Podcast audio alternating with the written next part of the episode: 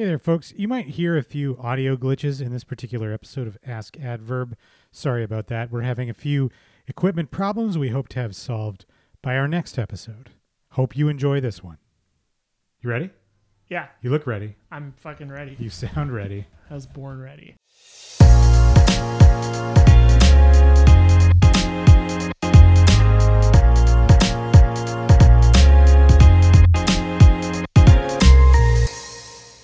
Welcome to another edition of Ask Adverb with uh, this guy over here. His name is, Tyler Butler. and I'm Adam Rozenhart, and we have a very special guest in the studio today. His name is Jeff McLean. You might know him from such uh, projects as uh, Sex Germs. Wait, were you Sex Germs? Sex germs, yes. Yeah, Pride Tape. What else have you done? You brought us some rum that you uh, that you work on. Ninety-seven was Orbitz. Back in the day. For those of you who don't know, Orbitz was a soda with jizz in it. Yeah, it was the the, the liquid with balls. yeah, which became known in uh, Rolling Stone magazine hot issue with Cameron Diaz on the cover because I think that's when she did the movie Mask with Jim Carrey. So Oh wow! I think it was that long ago. I think it was 97 when we did the taste testing video in Los Angeles, um, you know, prior to 9 11. So, you know, credentials and we, we were able to do a lot more things. Like we got backstage at the Oscars and we ended up sticking, you know, logo magnets on limousines as they pulled around the corner to drop stars off at the Oscars. And All who, for- uh, who hosted the Oscars that year? I don't know. We didn't. We, we got backstage and and we were actually using the Orbitz for mix at the time. So uh, we got to meet Mary Hart from Entertainment Tonight, which was fun. And then we we went around L.A. and we got a star map and and tried to find Sharon Stone's house. We got the next door neighbor who was an actress. Uh, can't can't remember her name, but then we went to Jack Nicholson's house and tried to get in through the gates uh, up in the Hollywood Hills, and that fell apart because we were overserved the night before at the uh, Viper Room, where that was uh, mean of them to overserve you. yeah, yeah, that was Jo- terrible. And- Johnny- and also, Johnny- I looked it up. It's Billy Crystal.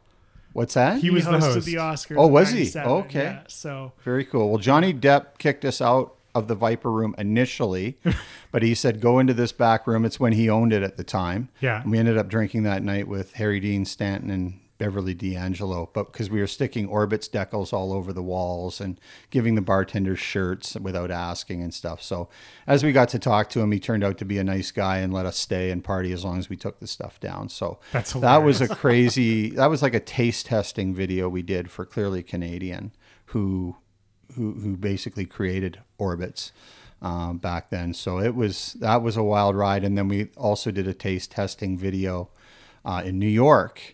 Um, I think a couple weeks later, and the guy that was filming the the video for us. He was he was living in the Bronx and he was waiting for the driver to come pick him up. And uh, he got mugged and they stole our camera at seven in the morning. So we actually we were three hours behind immediately because we had to wait till ten o'clock in the morning to uh, go get a, go rent another camera. Oh man, I'm man. learning we are not having enough fun. Yeah. Adverb. Yeah. Yeah, we we haven't been to New York yet though, so we're LA. You might be most famous for designing the Adverb logo. It's one of my highlights. It's one of my career highlights. That was Yeah. a that was kind of fun because like so Tyler and I decided to start this company in the middle of a political campaign. yes. and uh, I reached out to you and was like, "We need a logo." And I think your first reaction was was kind of like, "Finally, you're doing this." Like you and I have worked together a lot over the past few years. Do you remember when we shared an office? Yeah, I, mean, I was thinking about that on the way down. I mean, I, I when people ask me what we did for a living, it was like watch YouTube videos. Yeah, You know, Kings of Leon Shred Edition, uh, and you know anything to do with Will Ferrell and Eastbound and Down. I think you know the fact that we got paid for it. I probably shouldn't be saying this publicly, but. Uh, we did. we probably No had one way too much fun, but I think it was a bit of a hangover from those work hard, play hard days, which I think have yeah. changed. Not to get into the old man, you know, diatribe now, but it's like it is different. And we worked long hours. Uh, it was very fast out of the gate on on everything, and but you also played really hard. yeah, yeah. It was fun. Do you feel like that that sort of uh, mindset is gone from from a- advertising and marketing, or are you Well, still playing hard? I just think I just think legally you're not allowed to do it now. like I think I think companies have to register like their timesheets and when people are you know burnout and mental mental health and all of that is uh, it's very real and, and very important. But I think for me personally and certainly our group of friends, uh, I think you still have to enjoy yourself and experience new things and get uncomfortable with with different experiences which will help you sell something in a meeting one day because you have either interacted with that target audience that may not be you or whatever the situation is. Uh, i think it's still important to i mean it's really and that's been the biggest problem the last couple of years just not being able to go out. Um, so that's been tough.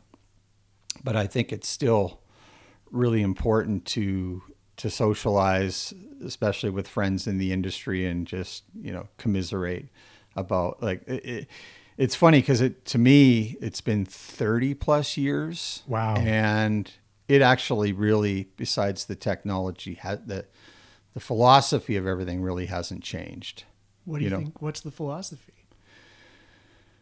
Uh, great question. I, I, for me, it's like I think everybody has their own style. Uh, for me, it's it's uh, it was funny with the with the um, the start of the pandemic.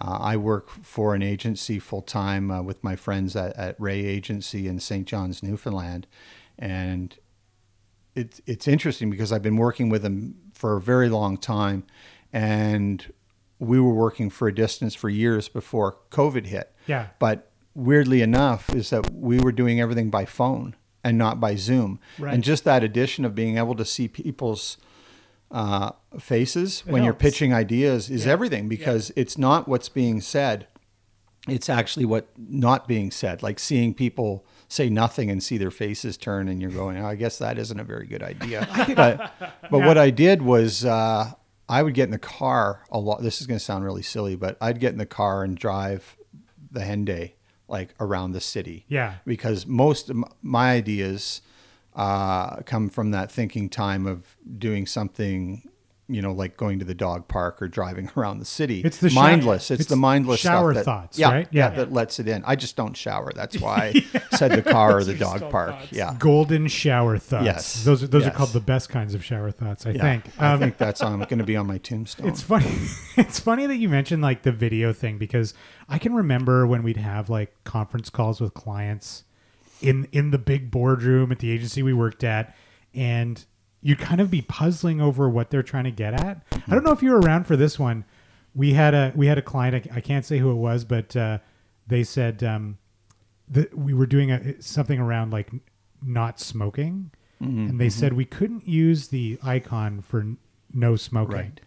because it was triggering for the audience.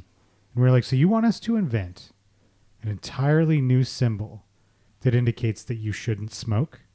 And they were like, yes, that's it. And we were just like, okay, we're not doing that. so, yeah but I, I do feel like if you had them in the room or you had them on a video call, it just would have been a different vibe, like easier to solve. Maybe. Well, I think one of the things I said very early on in the pandemic, whether I came up with it or stole it, like I do most of the time, is uh, you know calling it the great equalizer mm-hmm. because you know you know also working with with Pride Tape and and working with the NHL and in my spare time and and meeting new friends there and and, and doing some interesting work is that you were meeting some some pretty high up folks there, but you know, they're in their dining room or their living room. Their young kids are running around. You know, I had a client, you know, that was trying to get her toddler's socks on her feet while we're, while I was presenting ideas, and you just quickly got to just, you know, just go with it and say like, you know, we're just going to make this work. And and so the great equalizer was like that whole,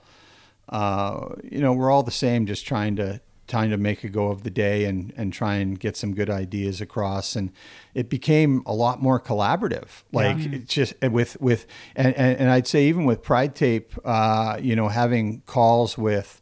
Last week was, you know, Major League Baseball in New York. It was the Pro League in the UK and a, and a merchandiser uh, in Belfast and all that. And, and just really great down to earth people that just want to do good things out there, and the fact that you could have those calls, Yeah.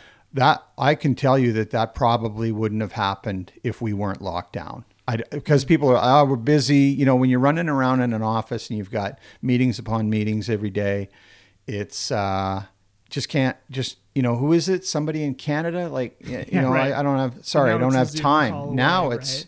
it's easy, it's Yeah. quick, it's fun, and and uh, the contacts are everything. And it's it's how we we get to to progress with with projects. Is just get that that uh, different stimuli from everywhere going, and that's why I love working with um, people either across the country or or all over the world. It's uh, you just get those different perspectives, which ultimately makes the work better. Yeah. Can you guys give me the origin story of Pride Tape? Like, I feel like I'm trying to put it together based on what I've heard you guys talk about, but I don't know. You, I hear a Kickstarter. I, I really don't know how it started. Yeah, so I think this was this is something that came from a client we were working with, Mm-hmm. uh, um, Kris Wells, Dr. Kris Wells, who at the time was working for the Institute for Sexual Minority Studies and Services at the University of Alberta, and we did a campaign with them, I think in 2012 or 2011 or something like that, called No Homophobes, where we created this website, nohomophobes.com, that was pulling data from Twitter and showing the use of homophobic slurs in real time. And like the the graph was astonishing. Like just the amount of people using that awful language was was an eye opener. And the idea there was like, let's reflect the world back at itself and say, you're using these mm. casual homophobic language. Like, I mean, it wasn't that long ago when people would be like, oh, that's gay. Mm. And and no one batted an eye, but you, you can't do that anymore. You never should have done it in the first place. So we had this one successful campaign with Dr. Wells and Isthmus, and he came along and and I think we had a series of like meetings where he's like, I really want to tackle homophobia in the locker room mm. Because that's something that's persistent. I can't remember if he brought that up, Jeff, or if that was your idea. No, it was actually the brainchild of a of a good friend of ours, Pierre Chan, really Yes. smart, creative guy, and he actually came up with the idea around no homophobes, you know, based on some of his own, you know, uh, situations, and and again, a really really great idea, and, and then worked with his partner at the time, the uber talented Nicola Pringle, and then I was I was working with them as well. And what happened was is when uh, the company that we were working alongside of Burnkit out in Vancouver, they Yes. built this website, and then for I think it was two months that we before we went live, we were just looking at the data, and then what we realized is that the homophobic language was was spiking drastically during sporting events. So the Super Bowl was like the mega Oh, uh, yeah. Wow. incidents of, of homophobic language, and then and then uh, there was you know NBA, NHL playoffs and stuff. I think at the time There Uh, was there was one one that was like not a negative spike.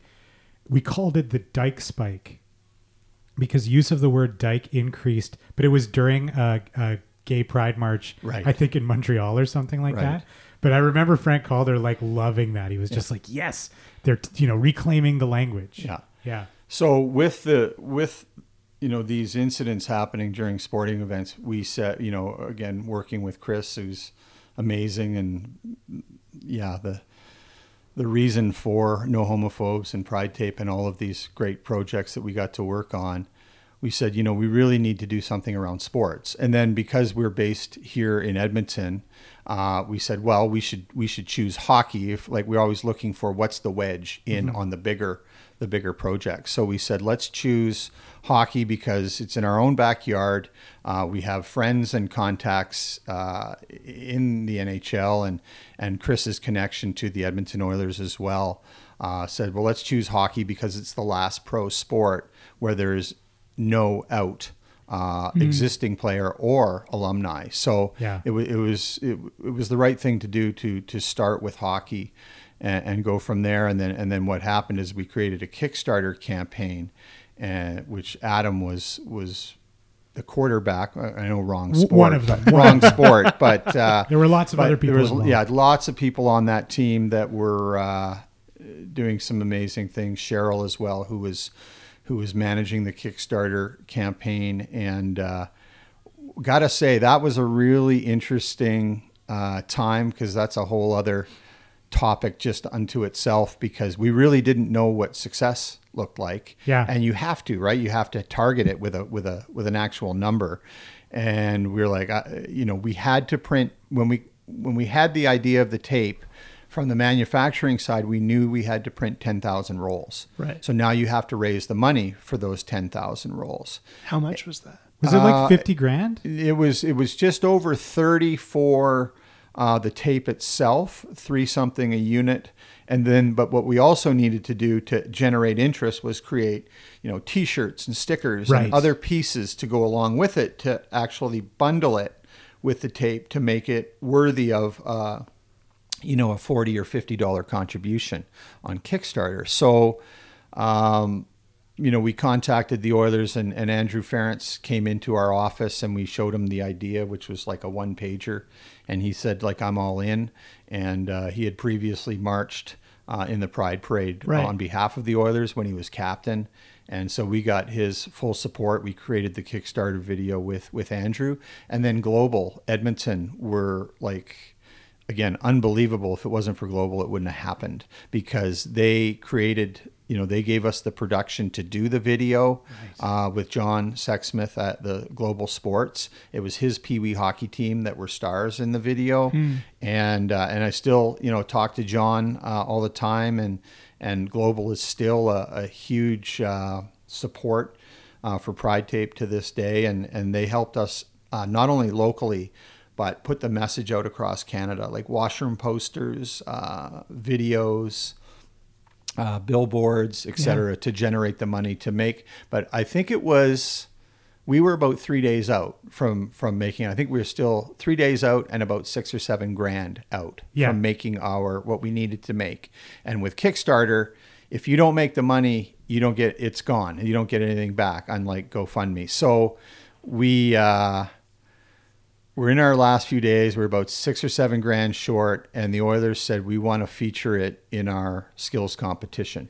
But there was no tape, so we had to prototype it. So it was basically six different color rolls of tape, even before we knew if it could be made or not. So it, was a major leap of faith. Yeah, it was Um, but they, it was amazing. Uh, uh, like I still remember, uh, Adam, you were there with me Yeah. when we were in the bowels of Rexall Place for the news conference with with Andrew and Kris, and then we- we were you know asked to be guests of the Oilers and and go up to the catwalk and watch the the All Star Skills competition where they're using the tape. So.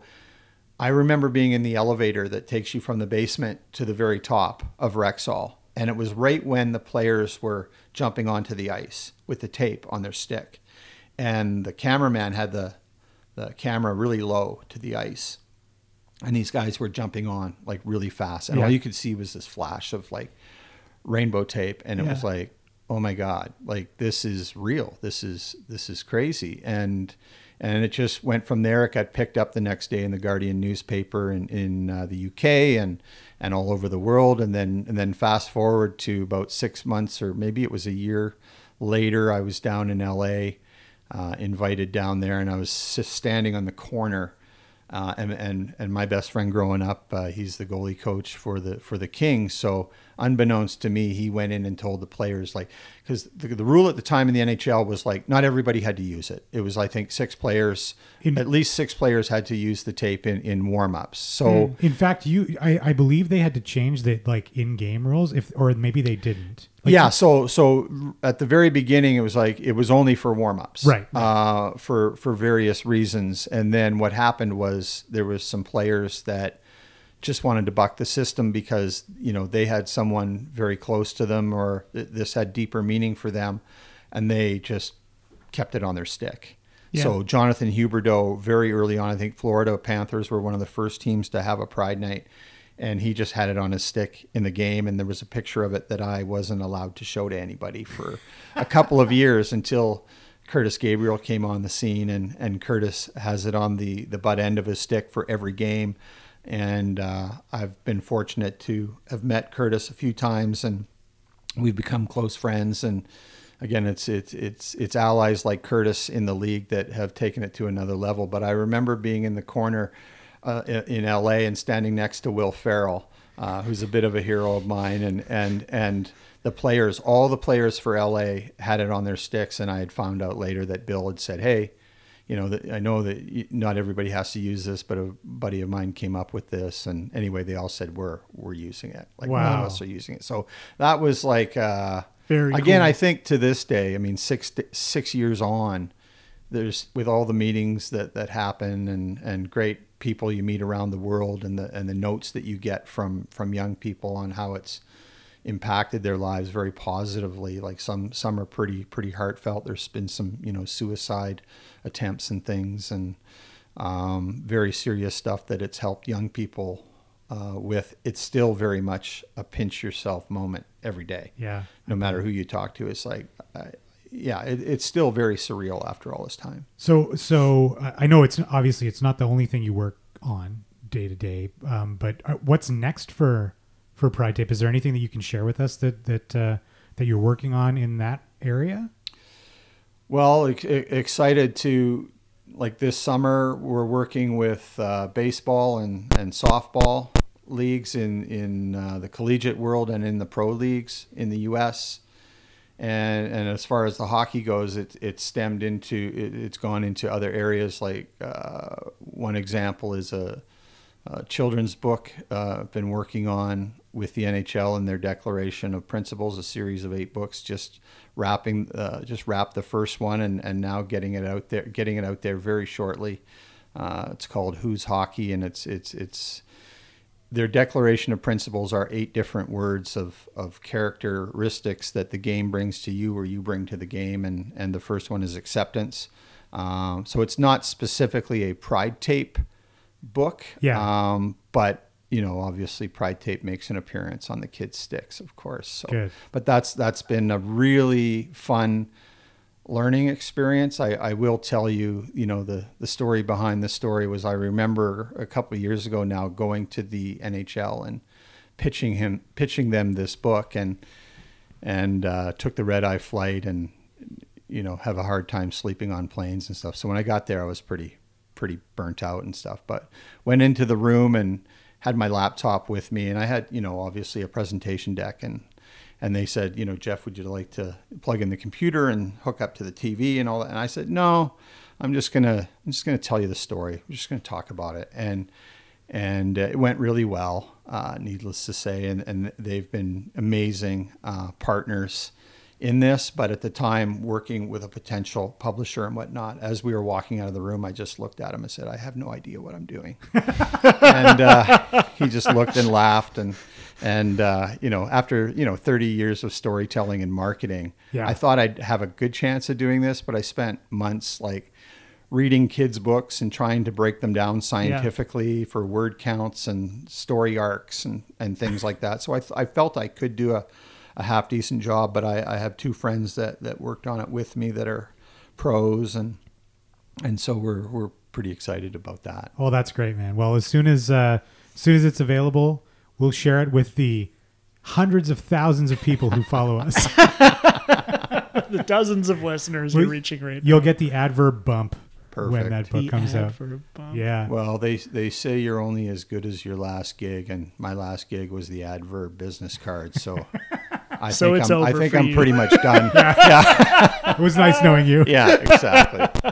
amazing. It's so amazing to have you in uh, in our office today, and thanks again for the logo design for the business cards. You he brought us business cards. Jeff had them printed for us, and then he brought that and a nice bottle of rum. So uh, we're gonna finish that right now, and then we'll we'll pour you into a cab, and then you're off to the races. Perfect. Thanks for coming in, man. Thank you guys. Congratulations. Thank you.